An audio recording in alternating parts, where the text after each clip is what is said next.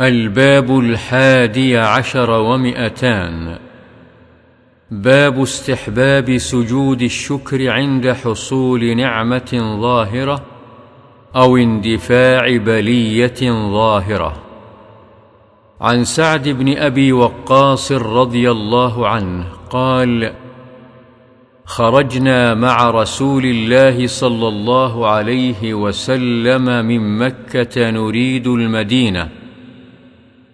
فلما كنا قريبا من عزوراء نزل ثم رفع يديه فدعا الله ساعة ثم خر ساجدا فمكث طويلا ثم قام فرفع يديه ساعة ثم خر ساجدا فعله ثلاثا وقال إني سألت ربي وشفعت لأمتي فأعطاني ثلث أمتي فخررت ساجدا لربي شكرا ثم رفعت رأسي فسألت ربي لأمتي فأعطاني الثلث الآخر فخررت ساجدا لربي رواه أبو داود.